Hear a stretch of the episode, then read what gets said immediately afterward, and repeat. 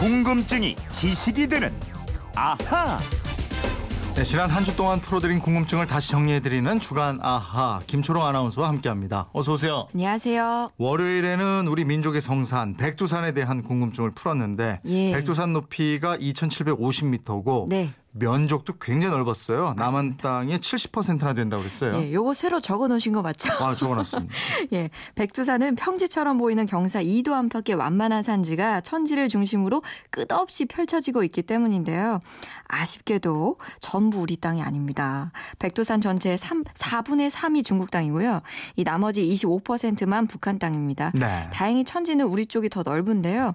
54.5%가 북한이고 45.5%가 중국 관할입니다. 네. 백두산 영토가 그렇게 나뉜 게 청나라 때였죠? 예, 예. 이 백두산에서 제사를 지내던 청나라 강희제가 백두산 정계비를 천지 남동쪽 4km 지역에 세운 게 1712년인데요. 네. 이때 나뉘었어요. 지금의 국경은 1962년 북한이 중국과 국경 조약을 맺으면서 백두산 남동부 영유권을 다시 찾은 것이라고 합니다. 예. 화요일에는 우리 삭힌 홍어처럼 냄새가 심하게 나는 음식 이거 예. 알아봤는데 예, 우리 홍어회가 스웨덴 음식한테 졌어요. 아우 지독한 음식입니다.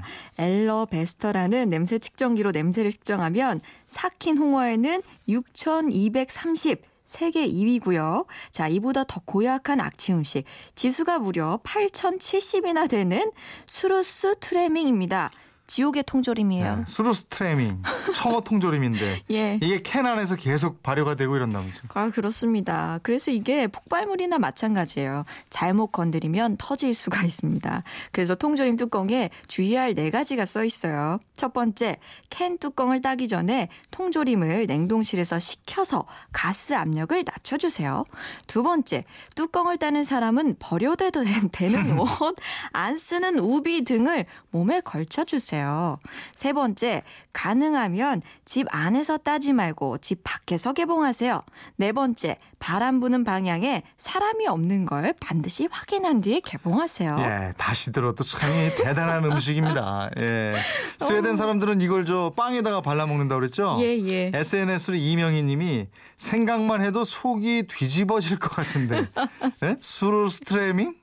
어떤 맛일지 먹어보고 싶습니다. 그러셨어요. 참 궁금한 것도 못 참는 분들 많으신데 예. 8월 1일 무렵에 스웨덴 스톡홀름에 가시면 축제를 합니다. 시간 내서 한번 가보세요.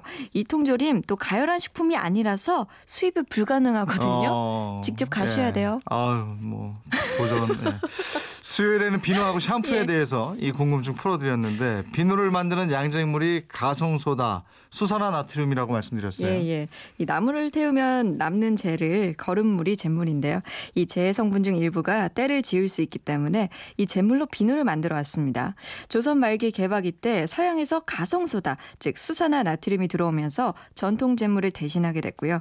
그래서 양잿물이라고 불렸던 거고요. 비누 성분인 알칼리라는 명칭이 바로 재를 뜻하는 칼리라는 말에서 유래했습니다. 네. 샴푸는 쓰기 시작한 게 생각보다 그렇게 오래되지 않았더라고요. 예, 그러게요.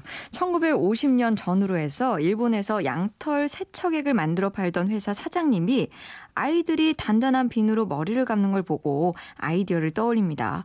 아, 맞다. 양털처럼 세척제로 감게 하면 편하겠다.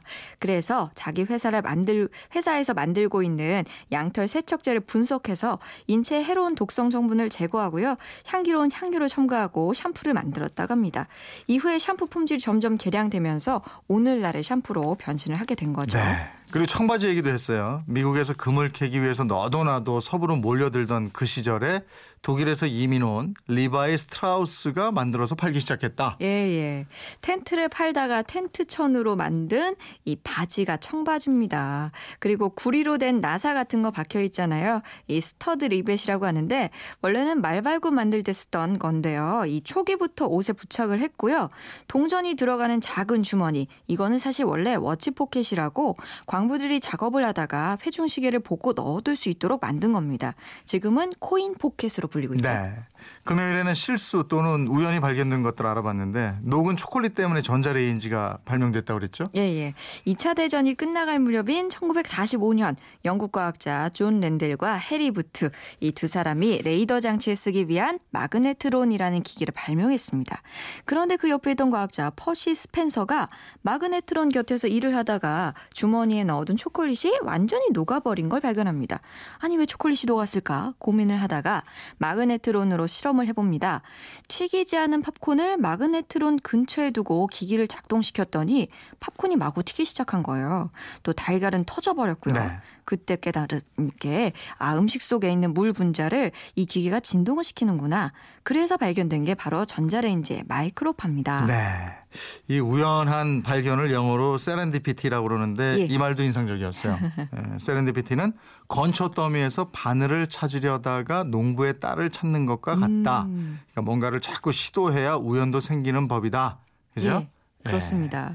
큰 가르침이었습니다. 결혼도 그런가 봐요. 세렌디피티. 아.